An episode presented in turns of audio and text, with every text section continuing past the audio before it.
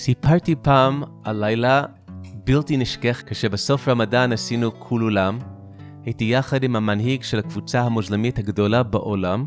אני באתי לצג את היהדות, הוא את האסלאם. בכולולם למדנו לשיר ביחד עם עוד אלף אנשים את One Love של בוב מרלי בעברית, באנגלית ובערבית. אבל רק עכשיו גיליתי שזה רק חצי ראשון של הסיפור. הייתי באינדונזיה, אורח של אותו מנהיג של הנהדלתול אולמה, יחיא סטוקוף. יחד איתו הייתי בבית ספר מתוק מדבש של אלף ילדים מוסלמים, בית ספר שלומדים להגיד את הקוראן בעל פה.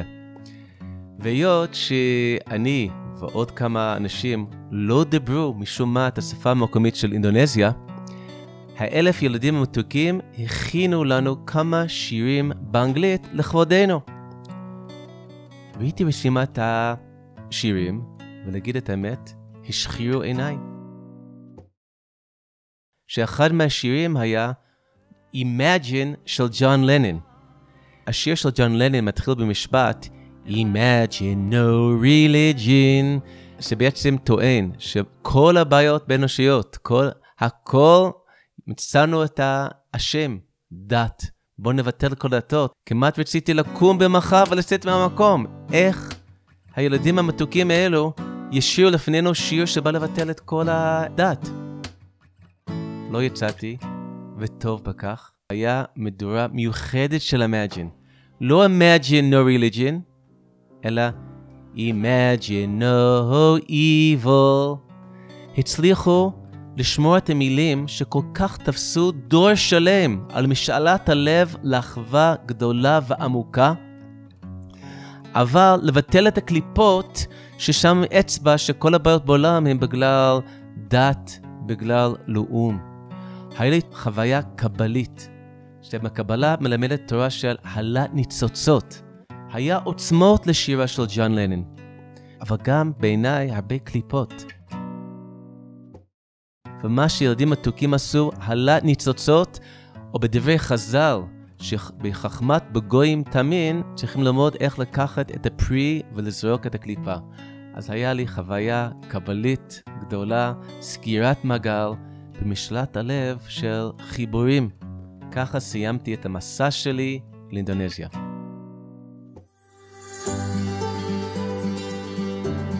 אתם מאזינים ל"ישראל והעמים", פודקאסט על שיח בין דתי עם הרב יעקב נגן והרב יותם אלפרין. האזנה הנעימה. אז שלום הרב יעקב. שלום יותם. ושלום שוב לכל המאזינים שמצטרפים אלינו לפרק נוסף של אה, ישראל והעמים. הרב יעקב, אה, העלאת ניצוצות אה, מג'ון לנון על ידי ילדים אינדונזים זה חוויה מעניינת. אז אנחנו, אחרי שלא נפגשנו זמן מה, ואתה בשובך ממסע של מפגש בין דתיים באינדונזיה. איך היה? וואו, אני מרגיש שאני זוכה לחזור לישראל עם סיפור עם הרבה משמעות לעם ישראל ולמדינת ישראל. סיפור של חיבורים מתוך אווירה שאנחנו שרויה כאן תקופה של פילוגים. קודם כל, למרות שרובנו לא יודעים כלום על אינדונזיה, אינדונזיה היא מדינה הרביעית בגודלו בעולם, המדינה המוסלמית הגדול בעולם עם מעל 300 מיליון תושבים. והשנה באינדונזיה אמ, ערך את ה-G20. למי שלא יודע, G20 זה אירועים החשובים ברמה גלובלית, ש-20 כלכלות הגדולות של העולם, שזה 90 אחוז של תל"ג של כדור הארץ, המנהיגים, כאילו ביידן וכל המנהיגים, נפגשים לדבר על בעיות העולם. עכשיו, לכאורה אפשר לחשוב, רגע, מה בין זה לישראל? הרי בינתיים לפחות, ישראל זה לא אחד מה-G20, ולא זו בלבד, לאינדונזיה אין יחסים דיפלומטיים עם מדינת ישראל. אז אסתר להסביר למה בכל אופן, מה שהתרחש שם זה מאוד רלוונטי וקשור עלינו. בהברקה גדולה באינדונזיה, החליטו, תוך כדי האירוח של G20, הם יקדימו את זה עם ה-R20. זה R בשביל religions, דתות, מנהיגים הדתיים של העולם יפגשו לדבר על בעיות העולם כדי לתת תשתית רוחנית עמוקה למפגש של המנהיגים. גם בחלק שלנו היה הנשיא של אינדונזיה, שר, שר, שר גנש ו... ועוד דברים. ביידן, משום מה, הגיע קצת אחר כך, וזה מאוד מתאים לאינדונזיה, רעיון כזה, שהמוטו של מדינת אינדונזיה זה אחדות מתוך ריבוי.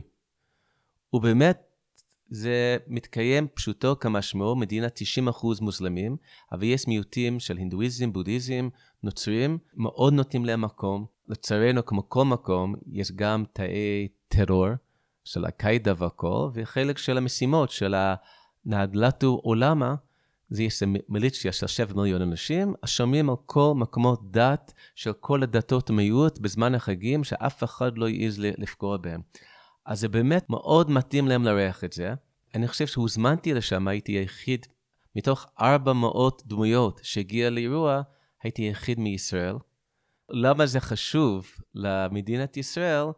יש שתי דברים קיומיים מבחינתנו לדעתי. קודם כל, ומסיבות שדיברנו בעבר, נדבר בהמשך, היחס בין אסלאם ליהדות נמצא במקום מאוד משמעותי בשאלת הסכסוך בינינו לבין שכנינו. ודבר שני, אנחנו בתקופה שיש איזושהי תנועה. הסכמי אברהם. ישראל הצליחה לכונן יחסים עם עוד ארבע מדינות מוסלמיות ערביות בשנתיים האחרונות, וכמובן, תקווה ובשורה גדולה זה להרחיב את הסכמי אברהם. ואז הייתי רוצה היום לשתף גם מה קורה ביחסים בין יהדות ואסלאם, וגם קידום הסכמי אברהם, שבשניהם עסקנו באותו כנס. יש פה כמה דברים שממש ממש ממש חשוב רגע לשים אליהם לב לדעתי בדברים שסיפרת. בוא נתייחס רגע אפילו לנתונים היבשים, שקשורים להרבה דברים שדיברנו עליהם בפרקים האחרונים. קודם כל, אינדונזיה. מה קשור אינדונזיה בכלל? אם היינו שואלים עכשיו אדם ישראלי, איפה יש הכי הרבה מוסלמים בעולם? אני מרשה לעצמי להניח שרובנו המוחלט היינו חושבים על מדינות חצי האי ערב, על מדינות שאנחנו מכירים. בכלל, הקשר הזה בין ערבים למוסלמים הוא קשר כמעט מילה נרדפת בעיניים של אה, אדם ישראלי. אבל אינדונזיה היא לא מדינה ערבית. היא לא נמצאת אפילו בחצי האי ערב. למי שלא יודע, אינדונזיה נמצאת יותר קרוב לאוסטרליה מאשר לערב הסעודית. איפשהו שם בקצה של האוקיינוס השקט במזרח מזרח אסיה. והיא המדינה המוסלמית הגדולה ביותר בעולם. כלומר, ריכוז המוסלמים הגבוה ביותר בעולם הוא בכלל לא במדינה ערבית, הוא במדינה מזרח אסיאתית. מדינה שנראה לי מתחרה בגודלה של ארה"ב מבחינת היקף תושבים. 300 מיליון אנשים, מוסלמים ברובם המוחלט, שחיים במזרח אסיה. צריך לזכור שהם לא אלה שיש להם גם סכסוך איתנו, אם כבר אתה גולש לעולמות הסכסוך, אבל אנחנו צריכים במיוחד להבחין בזה שהרבה פעמים אנחנו תקועים קצת, וזה קשור למה שדיברנו בפרקים הקודמים, בתמונה הקטנה. והסיפור שאתה עכשיו הולך לספר לנו על הכנס הזה באינדונזיה קשור לתמונה הגדולה יותר, לתמונה הרחבה יותר של יחסי ישראל והעמים, ישראל והאנושות. היחסים בין יהדות לאסלאם לא מתחילים ולא נגמרים בסכסוך ובשאלות היומיומיות, ברור שהן מכריעות הרבה פעמים, אבל הם כן שייכים הרבה יותר לתמונה הרחבה והגדולה. תספר לנו רגע, בבריף אולי, מה היה שם? אז קודם כל הגדרת את זה מאוד יפה, יותם, ורק אוסיף את דבר פשוט, להבין שהסיפור הקטן יונק ויכול להשתנות מתוך הסיפור הגדול. זאת אומרת, זה לא היה כנס של האסלאם של אינדונזיה. השותפים למשל בכנס היה הליגה העולמית של האסלאם, שמקורו במכה, כאשר זה אמור להיות ייצוג של הבית המלוכה של ערב סעודיה. היה את המופתי הגדול של מצרים. היה, רגע אחרון הוא היה, לא הרגיש טוב, אז הוא שלח קלטת, עבדולה בן ביה, שנחשב מגדולי הדור של האסלאם מאמירויות. כל מזרח התיכון, גם ערבים, הגדולי העולם, גם הם היו שם. זאת אומרת, הסיפור הגדול והיוזמות של האסלאם העולמי, שרובו המוחץ של אסלאם זה לא ערבים, אבל יש שיח עמוק, וזה יכול להביא שינויי תודה. אז בנוגע לשיח שהיה שם, קצת אני צריך לחזור בתשובה, שבאתי גם אני בטיפה של ציניות, שפחדתי שמפגש בין דתי יהווה פוטושופ. והרבה אנשים עומדים להכריז כמה הדת שלי הוא הדת של אהבה ושלום, להביא כל מיני מקומות, ולרמוש שטוב, מספר בעולם כנראה זה בגללכם. זה, זה הפחדים שלי. וזה כל כך, זה לא מה שהיה שם. היה שיח עמוק של לקיחת אחריות על הבעיות הפנימיות, והושטת יד אמיתי לאחר. אז אני אשתף אותך ב, בדברים שאמר המנהיג של הליגה העולמית של האסלאם, שממוקם במכה, ואמור להיות את הדרך מייצג של בית המלוכה בערב סעודיה. מה שמו? מוחמד אל עיסא. קודם כל, הוא אמר, אנחנו צריכים ללמוד סובלנות, איך לסבול אחד את השני. אבל כדי להגיע לזה, יש תנאי הכרחי. אנחנו צריכים ללמוד לסלוח. שמי שלא מסוגל לסלוח מישהו אחר, זאת אומרת, אתה מחזיק בכעס. ואם אתה כועס על מישהו, אתה לא באמת תסבול אותו. תובנה מאוד מאוד עמוקה. ואז הוא ממשיך, יש עובדה, אלוהים ברא אותנו שונים אחד מהשני. אז לכן זה בא מאת אלוהים. אז אנחנו צריכים לחבק את העובדה הזאת וללמוד לחיות ביחד למרות השוני. ואחרי זה לקח הרבה אחריות והרבה דיבור על האלימות של הקיצונים וצריך לעמוד מולם. אגב, אני חושב שגם פעם לקח משלחת לאושוויץ, של מנהיגים מוסלמים גם כן, ומאוד התרגשתי מהדברים שלו. אז אחרי שהוא גמר לדבר, ניגשתי אליו, הודעתי לו על הדברים, וגם הענקתי לו עותק של התורה בתרגום לערבית. והוא כל כך התרגש, חיבק אותי. ואז הוא שואל אותי, תגיד, אולי זה תרגום של הרמב"ם? הרי כולנו אוהבים את רבי מוישה בן מיימן. אמרתי לו, דווקא זה תרגום של רב סעדיה גאון, אבל תדע, רב סעדיה גאון גם היה דמות מאוד משמעותית, סיפרתי לו קצת על רב סעדיה גאון, וזה התרגום הרשמית שיהודים דוברי ערבית השתמשו בו במהלך ימי הביניים, אז זהו, הצלחתי להניח את דעתו, ו... וגם דיברתי הרבה עם הפמליה שלו, ויש יש, יש איזו תנועה בעולם. יש אופקים בעולם, היה שיח מאוד מרגש, מאוד יפה. מתי ביקור גומלין בארץ שלו? אינשאללה, והתקווה, עם הנצח לא מפחד מדרך ארוכה, אבל לוין, תנועה דורשת פעילות אקטיבית ושותפות שלנו. זכינו, עברנו מאפס מדינות לשתי מדינות שלום, עכשיו יש שש מדינות במזרח התיכון שיש לנו כינון יחסים. דרך ארוכה לפנינו, אבל אנחנו עושים צעד צעד. והעבודה המרכזית שלי, שהייתי באינדונזיה, המון לעסוק באינדונזיה על קידום הסכמי אברהם. כל הזמן בתקשורת באינדונזיה, גם וידאו, טלוויזיה, גם בכתב, צריך הרבה Google Translate ושלא דברים בכתב. כל הזמן הסברתי למה אינדונזיה חייבת להצטרף להסכמי אברהם. להסביר להם כמה דברים שאם אף אחד לא מסביר את זה, הם לא יודעים. הרי למה אין יחסים בין אינדונזיה למדינת ישראל? יש תחושה, יש סכסוך בעולם בין שני צדדים, כמו שאנחנו לא יודעים יותר מדי על אינדונזיה, אז בואו נקבל שהם לא בהכרח, זה מה שמסיק אותם לדעת יותר מדי על ישראל והסכסוך הישראלי-פלסטיני. ובסופו של דבר, יש את הצד מדת ועם אחר, ויש צד של המוסלמים. ו... והם מדינה מוסלמית, אז בנקודת המוצא יש סכסוך בין מדינה מוסלמית למדינה לא מוסלמית, אז זה מובן שאין להם יחסים רשמיים מישראל. עכשיו, אם אנחנו רוצים שזה ישתנה, אנחנו צריכים לעבוד על זה. אז בהמון כלי תקשורת באינדונזיה אמרתי, הסכמי אברהם, הצטרפות, זה לא לבחור צד אחד נגד הצד השני. להצטרף בהסכמי אברהם זה להיות שותפים בלשרות אווירה של שלום וחיבורים באזור שכל הצדדים סובלים. ואנחנו צריכים חיבורים, ואנחנו צריכים אווירה של שלום. ולכן הסכמי אברהם זה לטובת ישראלים וגם לטובת הפלסטינאים. והבאתי דוגמה לדבר, ואני אביא לכם דוגמה. בין היתר דיברתי והתקשרתי מאוד לאחד הדמות מן האמירויות, דוקטור המדין, ששנים היה ראש ענייני אסלאם של איחוד אמירויות, ועכשיו הוא מכהן כראש של אוניברסיטה, שלומד גם מדעי רוח וגם יש תוכניות שמלמדים אימאמים על להכיר דתות אחרות ופתיחות כלפיהם. אז הוא סיפר, אחרי הסכמי אברהם, הוא הגיע לירושלים, ושכנע את המלך לתרום 25 מיליון דולר להקמת של בית חולים חדש לפלסטינאים במזרח ירושלים. זאת אומרת, אווירה של שלום, אווירה של חיבורים, זה משרת את כולם. זה הבחירה שיש לפניהם. זה אחד מהנושאים שהבאתי להם. ויש עוד, כן. הרב יעקב, אני חושב רגע שמה שאתה אומר פה לא יורד עד הסוף לעומקם של דברים בהסכמי אברהם בעיניי.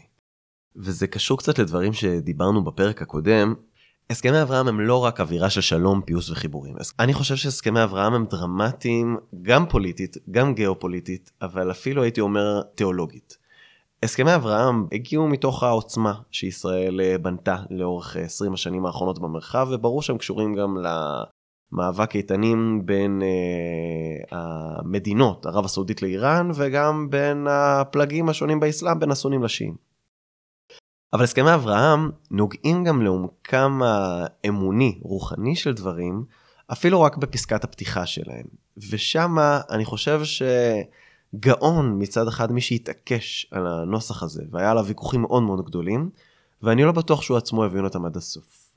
אני קורא מתוך הנוסח הרשמי הקצר יחסית והיפה של הסכמי אברהם, בהכירן בכך שהעמים הערבי והיהודי הם צאצאיו של אב קדום משותף, אברהם, ובקבלן השראה ברוח זו לטפח במזרח התיכון מציאות בה חיים מוסלמים, יהודים, נוצרים ועמים מכל הדתות, העדות, האמונות והלאומים, ומחויבים לרוח של דו-קיום, הבנה הדדית וכבוד הדדי.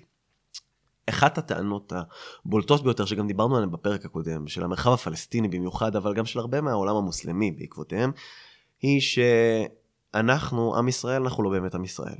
אנחנו לא אותו עם ישראל שהם מכירים מהקוראן עם כל הסיפורים על, על, על, על ישראל שלמעשה גילו לעולם את האמונה ואת ההתגלות, וישראל של הנביאים. אנחנו לא ישראל. זה מתחלק לכמה טענות כמו שדיברנו בפרק הקודם, אבל הסכמי אברהם בין השורות מנטרלים את אחת הטענות התיאולוגיות, פוליטיות, הכבדות ביותר במרחב של הסכסוך שבו אנחנו נמצאים, ולכן אני חושב שזה יפה שאתה מספר לאינדונזים על זה שהם לא בוחרים צעד, אבל בעומק הדברים, הסכמי אברהם הם שינוי דרמטי, מטורף גם בסכסוך הזה, ולשמחתי, ארבעת המדינות שחתמו עליהם, והמדינות שבעזרת השם עוד יבואו, כן בחרו פה צעד מסוים בסכסוך התיאולוגי הזה, וזה חידוש ענק. עיקר עבודתי הוא העיסוק התיאולוגי. באינדונזיה הם לא במקום הזה. כמו רוב מוחץ של אסלאם, הם לא במקום הזה. הפוליטיקה וסכסוך הרבה פעמים מביא כל מיני פרשניות רדיקליות, גם יש כהניזם ועוד תופעות, מביא פרשניות שהן נגד פשוטו של דברים. אני יכול לתת הרצאה שלמה על הוגי דעות אינדונזיים של 200 שנים האחרונות ביחס לעם ישראל. אבל דבר אחד שכן אני אציין, ראיתי את זה כמה פעמים בכנסים באינדונזיה, כולל הכנס הזה, מתחילים יחידות. Welcome, משהו באינדונזית, וסלאם עליכום, שלום. וכמעט כל פעם היושב הידי נותן לי עם איזה דחיפה, זה בשבילך. היה אירוע תרבותי שלחו אותנו מאות אנשים, איזה ריקוד הקופים, דווקא משהו קשור לתרבות ההינדי, ושוב פעם, Welcome, משהו בדנזית, וסלאם עליכום, שלום. 400 אנשים בכנס. יש אנשים מספרד, מצרפת, לא דיברו בפורטוגיזית וספרדית והכול. המקום הזה שרואים יש משהו בעם ישראל, וזה קשור לסיפור שלנו, מאוד מובן. למה לא מתיישבים עלינו כבר, זה באמת שאלה גדולה, בגלל שכל כך לא מעניין לרובו המוחץ של העולם הרוחני, התורני, הרבני, כל הדברים האלו והכל, שאיך עדיין הם לא התיישבו, זה באמת נס, נס גדול. אבל המקום הזה הוא מאוד משמעותי.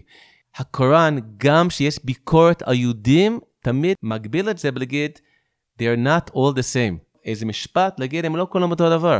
אולי המחלוקת התיאולוגית והבעיות התיאולוגיות קשורות לסכסוך, לאינטרסים, למאבקים.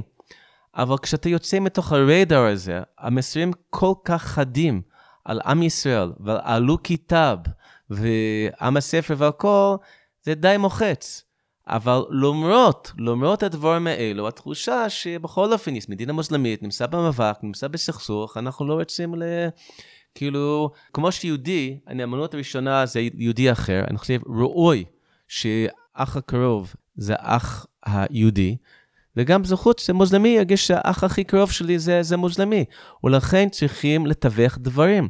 אבל חלק גדול של הדיבור שלי, באמת הוא המקום התיאולוגי. זה גם חלק של הדיבור עם המנהיגים שם, שכמו שכניסה הקתולית עשו נוסטרטטה, תהליך של שינוי היחס של הנצרות אל היהדות, צריכים נוסטרטטה הדדי בין היהדות לבין האסלאם. בדרגים הכי גבוהים אנחנו בדיבורים על איך לקדם את הדבר הזה. אז זה מאוד בטיפול.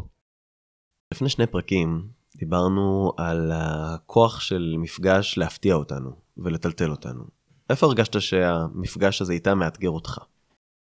חיזק התחושה שחבר'ה, עם ישראל ובני עם ישראל, הרכבת דוהרת. עולם רץ קדימה. השיח הבין-דתי רץ קדימה, בעומק, בחשיבה והכל, ואנחנו לא שמה. בזכות איזה כול עולם, אז הגיע רב אחד מישראל והכל. שכוייח. רוצים לשמוע אותנו והכל, ואנחנו לא שמה. תחושת ענווה.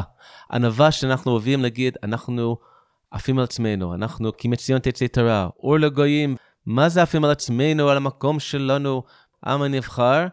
אבל כשמגיע בעולם גלובלי, כמה אנרגיות אנחנו משקיעים בתוך הייעוד הזה, והרגשתי מאוד ענווה לראות את הרמה של הדברים, את הרכבת דוהרת ותחושה, אנחנו בעצם לא שמה.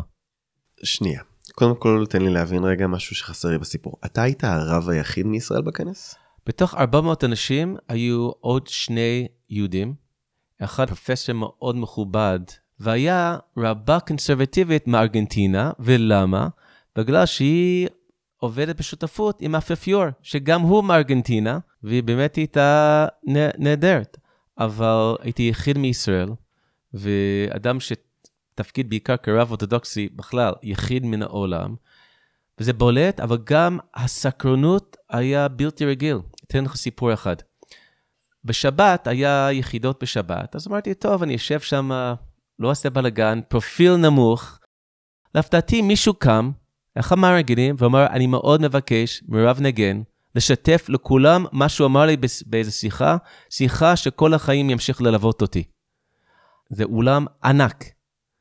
אז, וכמובן, לכל אחד יש מיקרופון פרטי והכל, מי עם איזה מיקרופון, כשרואים שאני עומד עם מיקרופון ביד, אבל ש... שבס! אז אני צרחתי את נשמתי כדי שכולם ישמעו אותי בלי מיקרופון, ואחרי זה אחד מהמנהיגים המוסלמים עומד ואומר, אני כל כך מתרגש לראות רב יהודי שעד כדי כך מושרש במסורה שלו, שהוא לא מדבר במיקרופון בשבת. ובד ובד הוא כל כך פתוח לאחר. ולכן הם רוצים לפגוש יהודים, יהודים מתוך אותנטיות עמוק שלנו, אבל אני מרגיש עד מתי. נכון, היה תקופות שבנינו חומות, אבל זהו, חבר'ה, הרכבת דוהרת ואנחנו צריכים להיות שם. אני אגיד לך גם, אולי תשאל, מה היה כל כך חשוב לו להגיד לכולם? למעשה היו שלושה מסרים שמאוד היה דובר בשיח. ומשהו ספציפי ביקש, שהם דיברו צריכים לעשות רפורמות בדתות שלנו. אמרתי להם, אני רב אורתודוקסי. צריכים להיזהר בשפה. רפורמות יכול להשתמע שחלק של דברי אלוהים חיים, בכתבי הקודש אנחנו זורקים את זה. ואני חושב שצריך להגדיר אחרת דברים. צריכים, בעיניי, כמו שמרסל פראוסט אמר, אתגר החיים זה לא לגלות ארצות חדשות, אלא לראות את ישנות בעיניים חדשות. אולי צריכים להגיד, לראות בעיניים חדשות את המקורות המקודשים לנו, ואולי לשמוע באוזניים חדשות את דבר השם מדבר אלינו. זה דבר אחד שמאוד תפס. עוד דבר, הזכרתי בשם רב מנחם פרומין. אם דת זה חלק של הבעיה, הדת חייבת להיות חלק של הפתרון, להגיד את זה ולהסביר את זה. שאיך הזהות הדתית יכול להסית אותנו אחד נגד השני, אבל הוא גם יכול לחבר אותנו, ומה הדרך להביא מנתק לחיבורים. במשך השלישי, גם אמרתי, סיפרתי להם סיפור על כנס שהייתי באמן ירדן, לעסוק בבעיות האלימות במזרח התיכון, ואנשי הכנס לימדו אותי, שוב פעם, זה מה שלמדתי מאחר, לא מה שאני הבאתי בשם היהדות, לימדו אותי שלוש מילים. connection before correction, חיבור לפני תיקון. שצריכים קודם כל למצוא את המפגש, את החיבור בינינו, ומתוך החיבור אפשר לחשוב איך לתקן את העולם השבור שאנחנו חיים בתוכו. והוספתי בזה גם איזה מירה, שהחלק של הציניות שאני פוגש הרבה הוא, רגע, זה שאתה מדבר מזימן, זה יביא את השלום במזרח התיכון? ואני אומר, אם יש לי קשר טוב עם אדם אחר, ממגזר אחר, מדת אחר, ויש שלום בינינו, זה כפר השלום. זה לא, זה לא הדרך שלום, זה כפר השלום, רק צריכים להרבות את זה במיליון. המסרים האלו היו מאוד נוכחים בתוך הכנס וגם בתוך התקשורת. אתה אומר פה בעצם העולם רץ, ואנחנו לא שם. אתה אומר, אנחנו לא רציניים. זה קשור להרבה דברים שדיברנו עליהם גם בפרקים הקודמים, כשדיברנו על זה שבעצם מפגש בין דתי זה פועל יוצא של לקחת את עצמנו ברצינות, ולקחת את דבר השם ברצינות, ולקחת את העולם האמוני שלנו ברצינות, אז אנחנו חייבים ללמוד על דתות אחרות ולשוחח עם דתות אחרות ולפגוש גם דתות אחרות כדי להבין מה קורה בעולם. אבל אני רוצה לשאול אותך רגע, האם נגעתם גם בשאלות הקשות? עד כה כל מה שאני שומע ממך זה שהיה מקסים, היה מרגש, היה קונקשן, היה מפגש, הייתה גם ההפתעה, היה גם הטלטול פנימה, הייתה כנות, ולא רק לבוא ולהגיד, חבר'ה, צריך להתמודד בכנות ובאומץ, צריך, הם קראו לזה רפורמות, אתה קראת על זה לראות את המקורות שלנו בעיניים חדשות, אבל כמו שדיברנו בפרק הקודם, let's face it, יש גם פערים שהם תהומיים. תראה, לעמוד לנוכח הקיצוניות בתוך הקהילות שלהם, ולדבר על עמידה מולם, על לחבק את השוני, לשמור על המיעוטים ועל צורך להגן ולשמור על מיעוטים, על האחר והכל, ולומר, יש לנו בעיות שצריך ללמוד אותו, על זה דברו. תאר לי על איזה דברים לא. על להגיד שדת זה חלק של הבעיה, גם היה אימאם, שאמר, למה דת זה חלק של הבעיה? דת זה כוח, וכוח משחית. ולכן דת זה מסוכן. הדיבור של דת כסם החיים, סם המוות. ה... היה הרבה דיבור על הדברים האלו, הרבה הכרה של דת, דת כמקור של חלק גדול של הבעיות וסכסוכים וכוח המשחית והכל, היה מאוד נוכח. והדיבור שצריכים גם מצד הלימוד, לימוד חדש של ספרים והמקורות, גם מפגש וחיבורים. אז איזה עוד שאלות קשות? תתן לי דוגמה על מה מה הבעיות האחרות שמסתירים ש... הרב יעקב, תראה, כמו שדיברנו בפרק הקודם, בעיניי כל בעיה יש לה שורש תיאולוגי גם. והפערים שיש בינינו לבין המוסלמים, שיש בינינו לבין הנוצרים, הם פערים תהומיים שאחראים לחלק גדול מהצרות, כמו גם לחלק גדול מהפסגות שחלק מאותן אמונות הגיעו אליהם. התמודדתם איתם? נגעתם בהם? הצבתם אותם? הצפתם אותם? מכאיב לי את השאלה הזאת, שאני אגיד לך את האמת שאני הרגשתי שמה, ו-400 אנשים חוץ מיהדות, היו מנהיגי דת עולם ברמה הגלובלית. לא התעסקו בזה, ברובם הגדול הם במקום אחר לגמרי. מקום אחר לגמרי מאיפה שאנחנו נמצאים. האפיפיור עצמו שלח את הדרשה שלא יכול להגיע, והיה המון ארטבישופס והכול. המקום של אסלאם מכבד את היהדות, נותן מקום ליהדות, ו... נזכיר את, ה, את המסמך האחרון של הוותיקן ב-2015, שמתנות של אלוהים לא ניתן להנחם, שהברית בין עם ישראל והקדוש ברוך הוא נצחי ולא יבטל לעולם, ולכן בטל המיסיון והכל. הכבוד שנותנים לעם ישראל, התפיסות של חלקים רחבים של אסלאם שנותנים כל כך הרבה כבוד לאהלו כיתב, עם הספר, המקום הזה של לתת כבוד למשהו שלא אנחנו מבחינה תיאולוגית, של איזה כבוד זהו, הרכבת דוהרת. דמויות בולטות משמעותיות בפה מלא כדבר שמקובל ונוכח בתוך כל מפגש חוויה, הם נמצאים במקום אחר לגמרי. אני חושב שאם יש לנו מחשבות להוביל את העולם לשותפות העולמית והכול, יש לנו דרך ארוכה קצת להתקדם ולתת איזשהו מקום וכבוד ולראות את ערך ומשמעות לזהויות דתיות אחרות. טוב, כנראה שהיינו צריכים להגיע לכמה פרקים כדי שנגיע גם לנקודות המחלוקות, אבל אני, אמנם אה, ההצהרה החדשה של הנצרות על מתנות האלוהים לא יוכלו להנחם, היא לא הכרה וויתור לדוגמה על וריוס ישראל.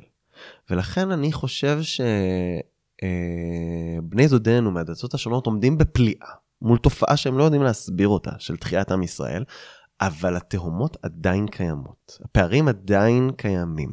אני מסכים איתך שיש לנו תשובה גדולה מאוד לעשות כדי לקחת חלק בשיח הזה ואולי אפילו להוביל אותו כמו שהיינו מדמיינים שאנחנו מסוגלים לעשות, ויש לנו שם הרבה מאוד מהלכים שאנחנו מוכרחים להיכנס אליהם, ועדיין, המצב יותר רחוק ממה שאתה מתאר.